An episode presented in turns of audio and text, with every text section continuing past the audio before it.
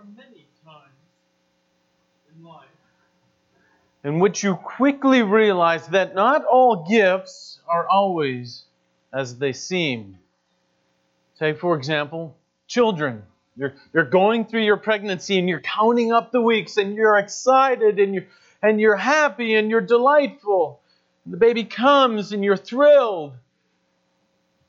And then soon, you go home.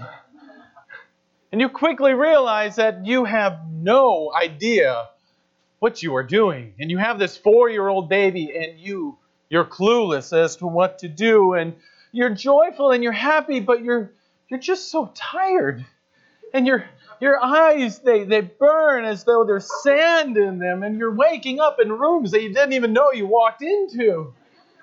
And this wonderful little blessing soon begins to walk, and then this little blessing that God has given you soon learns the word no. Again and again, no, no. And so the blessings of God often come through hardship, as we will see.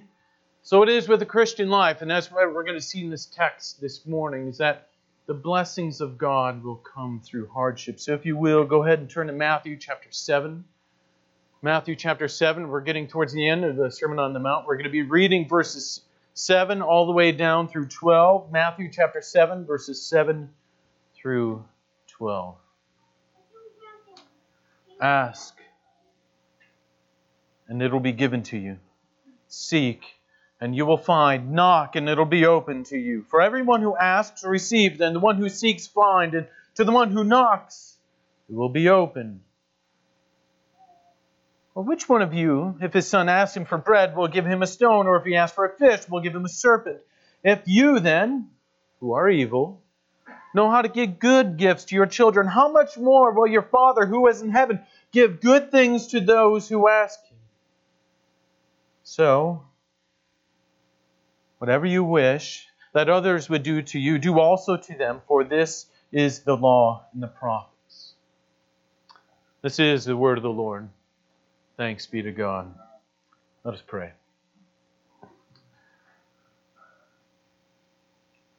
Our gracious Heavenly Father, we know that you are good.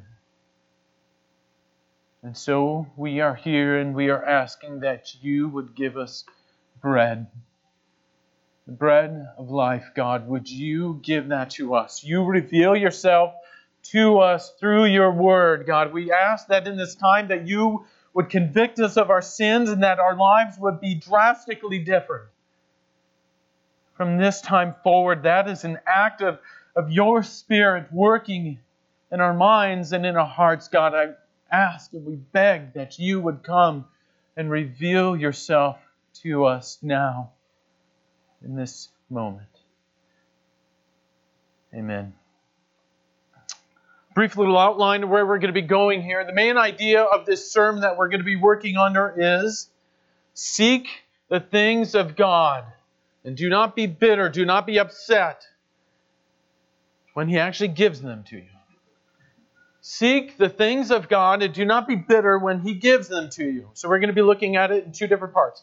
We're going to be looking at verses 7 and 8.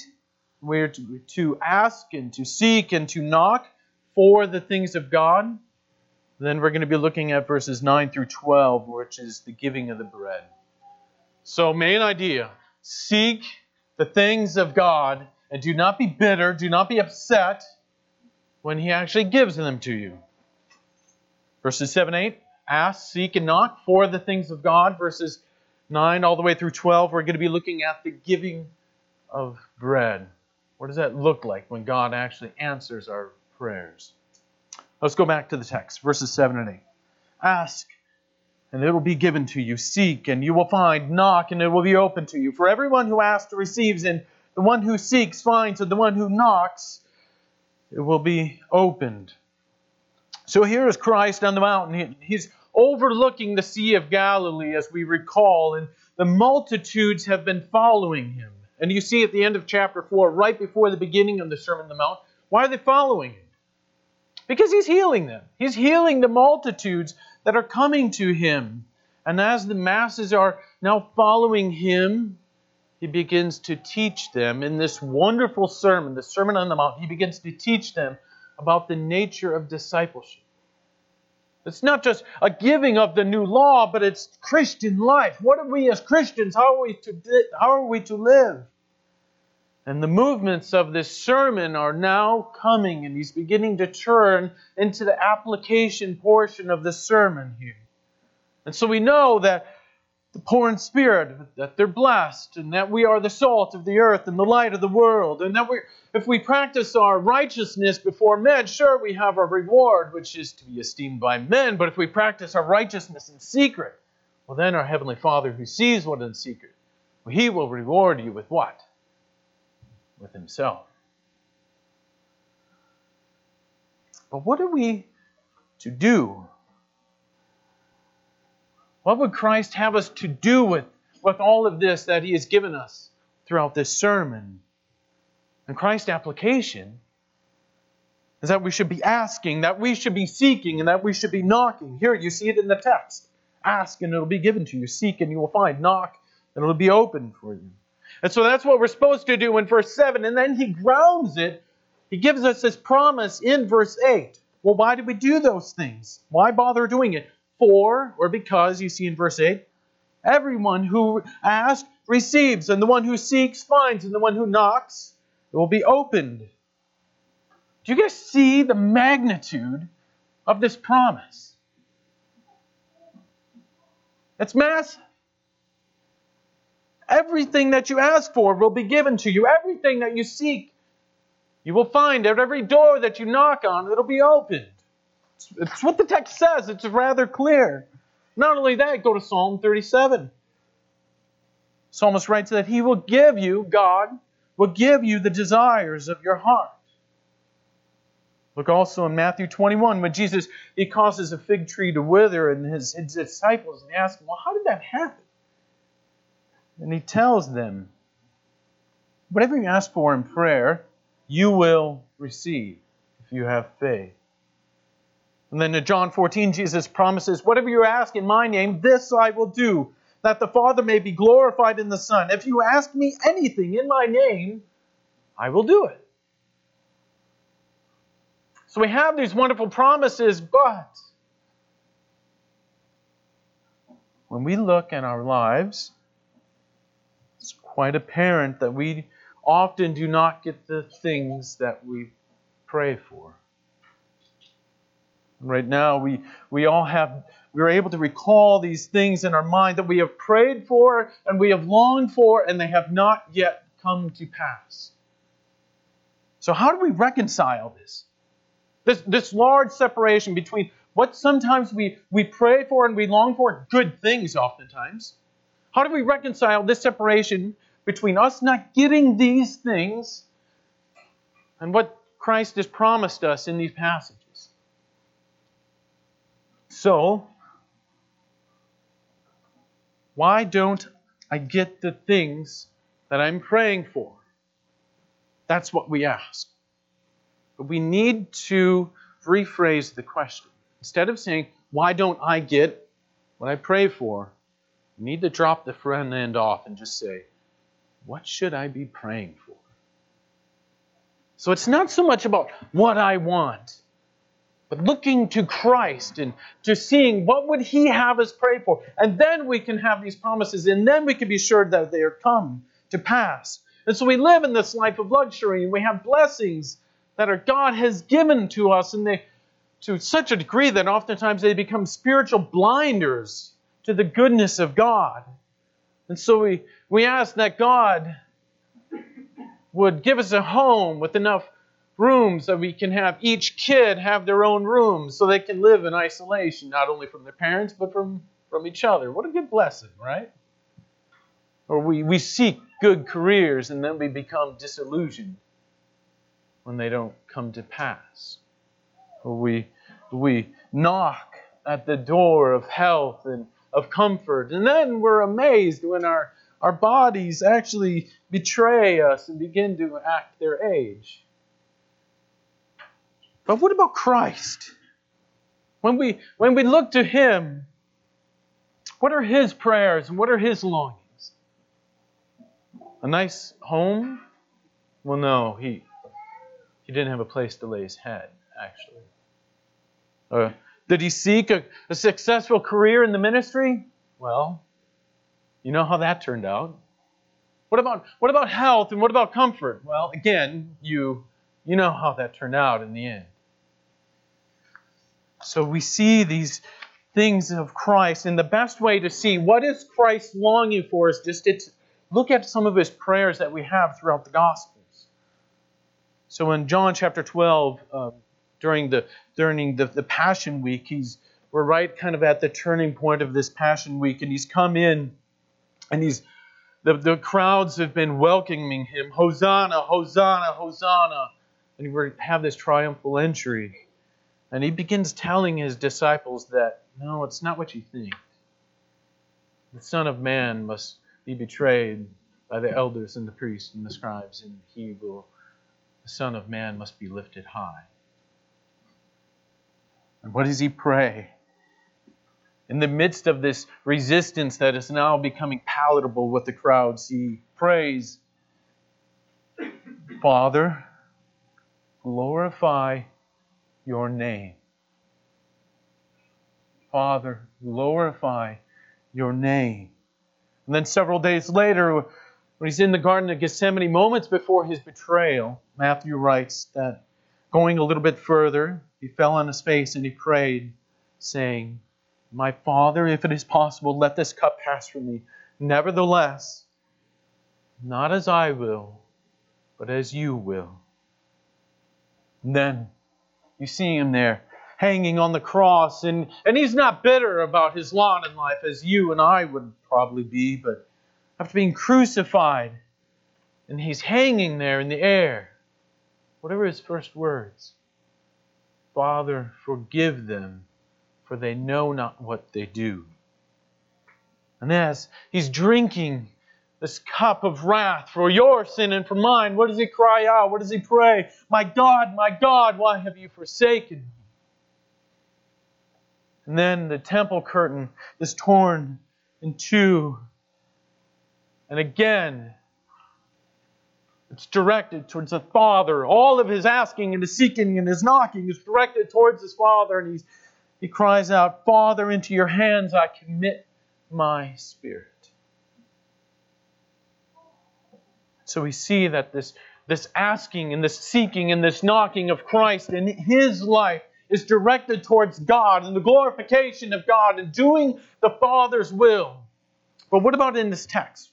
Specifically, just to narrow it down a little bit more, when he asks us to ask and to seek and to knock, what would he have us asking for? What would he have us seeking? What would he have us strongly pursuing so much that if there's a door right there, we're going to knock and knock and knock until it's open. What would he have us asking for? The answer's right there.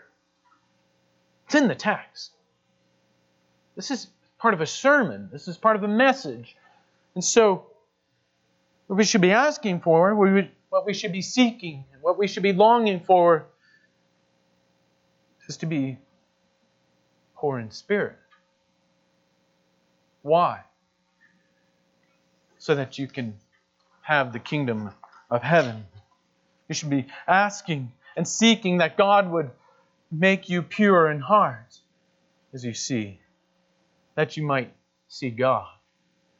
And pray that your light would shine before men. Not that you would be glorified, but that they would see your good works and that they would glorify your Father who is in heaven.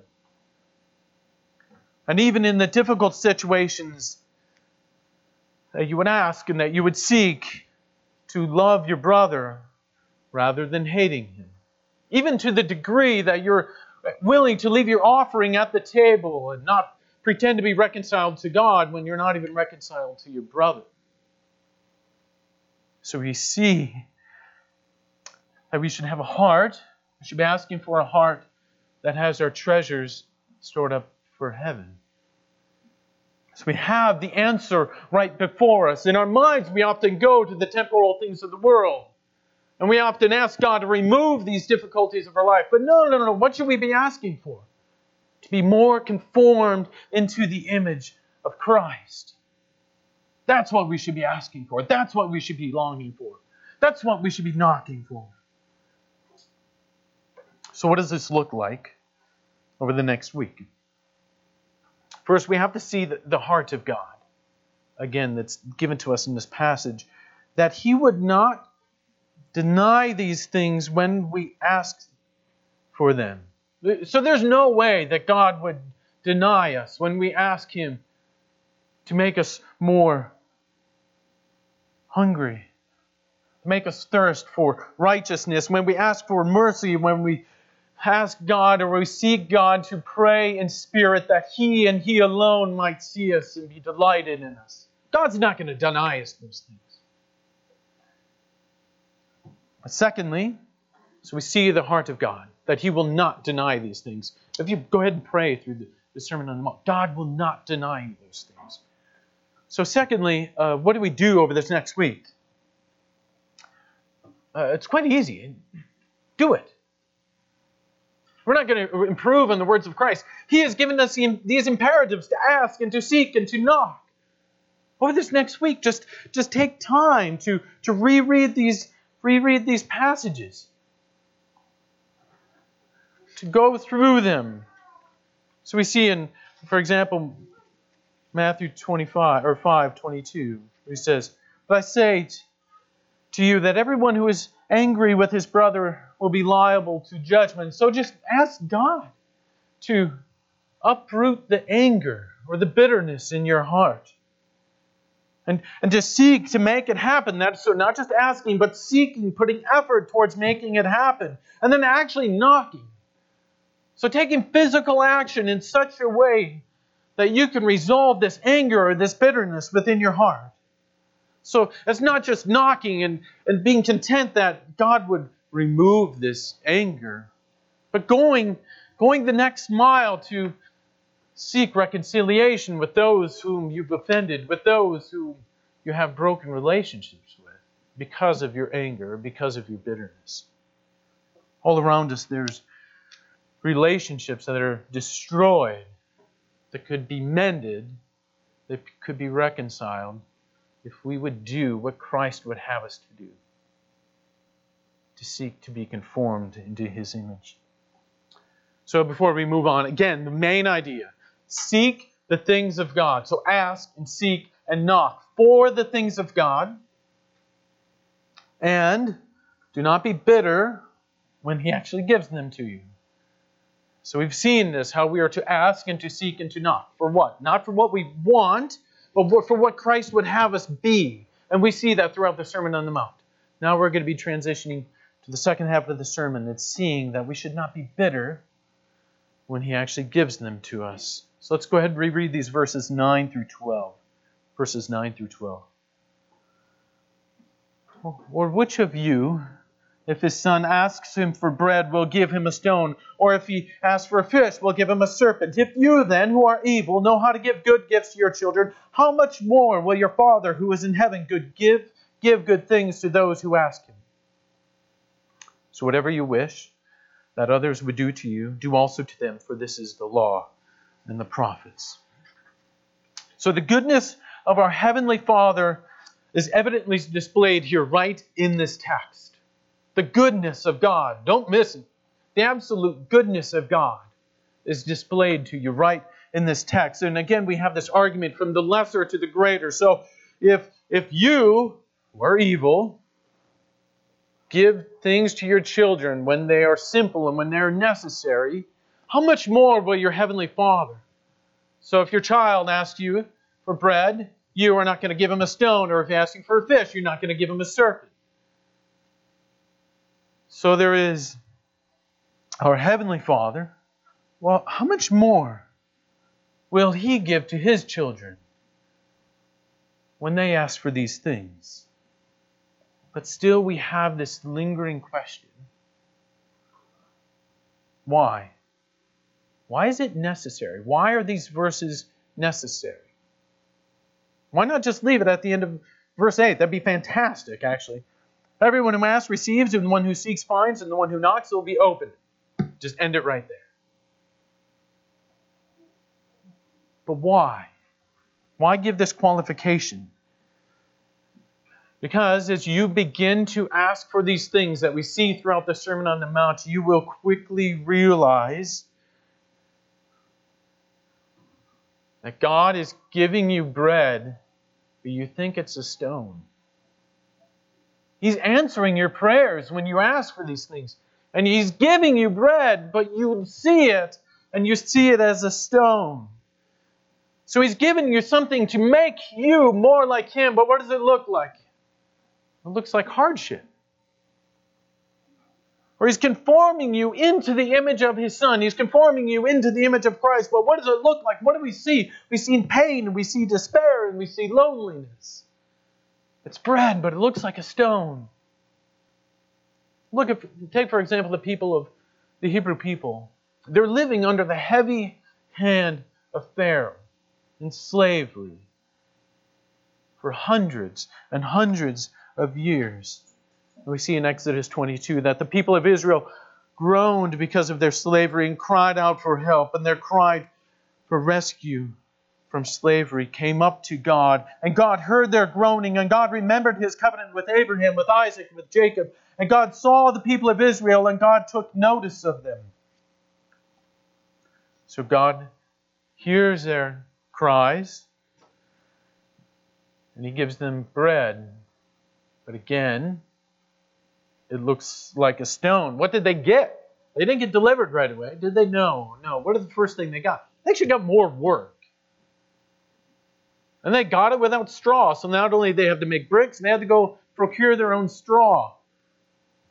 And then that a Nile filled with blood, these first plagues, and they endured them as well. So God answers their prayer we see the burning bush. Moses comes back, and they're crying out, Deliver us, deliver us, deliver us, God. What does it look like? More hardship, more toil, more of the same. More like a God who doesn't care, a God who's not answering our prayers, a God who's distant. They have the Nile filled with bloods. They have frogs everywhere. They have gnats tormenting them. Yet, this is bread. It looks like a stone at the time, but we see it's bread because what happens? God delivers them. And actually, they plunder the Egyptians without raising a sword. And God answers their prayer. It was bread the whole time, it looked like a stone. Again, look at, look at the life of Christ. Going back to his prayer in the Garden of Gethsemane that we talked about, where he's saying, Not my will, but your will be done. He's putting into practice, Christ is not surprisingly putting into practice what he would have us to do. And how does God, his heavenly Father, whom he has told us will, will give us bread when we ask for bread, how does his heavenly Father answer this? Well, within, within moments of concluding this prayer, you begin to hear the clanking of the armor of the Roman soldiers coming. That's his heavenly Father's answer to his son's prayer. And the one whom he created, Judas, is there to betray him with a kiss. And his disciples, who had supposedly left everything to follow him, they abandoned him. It's certainly beginning to look like a stone. Not my will, but your will be done. God's will was done. And then you, you see the crowds there again who were lining the streets to welcome him into Jerusalem are now crying out, Crucify him, crucify him. It's bread, it's not a stone. It's bread. So what is what is Christ seeking like? We know that he's asking, what is his seeking like? Well, he's, he's taking action. He's actually carrying the cross through the town with the crowds mocking him as he goes by. And then Christ, he begins to knock as the hammer drives the nails through his flesh and into the cross. And there you see him your King. Christ adorned as the King of the kingdom of heaven, and he's enthroned upon the cross. This looks like a stone.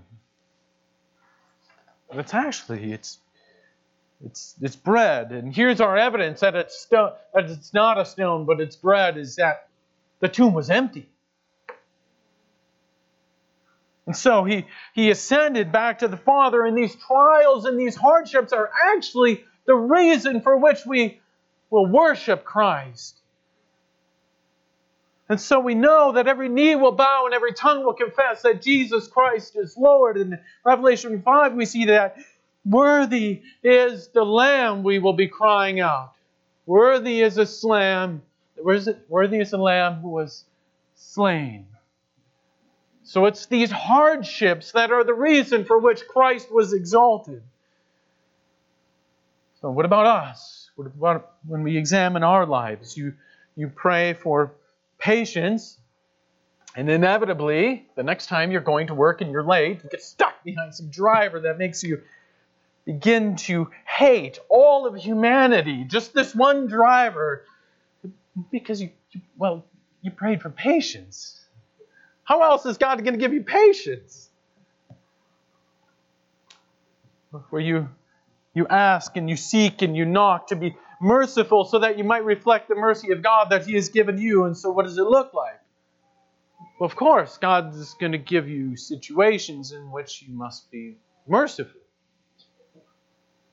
And it's, it's nothing short of painful. Let's not diminish this. It's nothing short of painful. But how else are you going to show mercy without being offended? How are you going to turn your cheek without first being struck? How are you going to go two miles without going one? We think it's a stone. But God loves you. He's giving you bread to sustain you. Or in our loneliness, we pray and we, we long for God to give us a, a husband or a wife or a child without being thankful that in our loneliness we are reflecting our Messiah who was alone that we have been placed in a situation as Christ was, where he's able to commune and have his heart's desires fulfilled with God and with God alone. But what a blessing. It's hard, but what a blessing.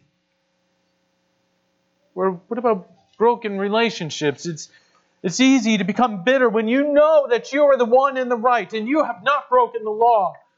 And those whom you are closest to, they rip your hearts out, and when you need them most, they're not there, like Christ. His disciples scattered as soon as they could. But as you ask and you seek and you knock to be conformed into the image of Christ, God in His providence will give you situations in which you can be a peacemaker. And is it painful? Yes. Are you betrayed? Well, yeah, perhaps. But it's in these moments that you are blessed because if, when you're a peacemaker, then you're called a son and a daughter of God. What about our physical weaknesses? We see them as hindrances to what we should be doing. If only we, we weren't encumbered in this way. But, but a gift of God that we're able to cry out to Him all the much more when our evidence is made abundantly known, not only to us, but to those around us. So, how often are we praying and are we for God to remove these things that He's actually using to make us more like Him? So, we're praying for God to remove these hardships instead of asking for Him to use these to, that we might be more like Him, that we might further glorify Him throughout these situations. And yes, it's painful and it's difficult, but it is of the hand of your loving and your gracious Father. So your loneliness is a gift of God. Your, your children's illness is a gift to conform you and to conform your child further into the image of God. So our failures in our in career and our business, it's a gift of God. But friends, we see as we wrap up that it doesn't it doesn't end there. Go to verse 11. If you then, who are evil, know how to give good gifts to your children, how much more will your Father who is in heaven give good gifts to those who ask him? So, our, our Heavenly Father, not only will He give us bread to sus- sustain us, but we have the fullness of His riches in Christ. Because we are the adopted sons and daughters of the King who has created everything. You, if you are in Christ, are a son of God. Of course, He is going to give you these things that are good, and we have His riches. And then soon, very soon, in Christ Jesus, we will begin to see Him face to face. And though we see it dimly now, we will soon become as He is. But until then, ask and seek and knock, not for your comfort, not for your own glory, no, for the things of God. Ask for these things that you might become more like the one who's created you, that you might glorify Him in all of your weakness, in all your failings, that you might become more like Him and glorify your Father who's in heaven. Let us pray.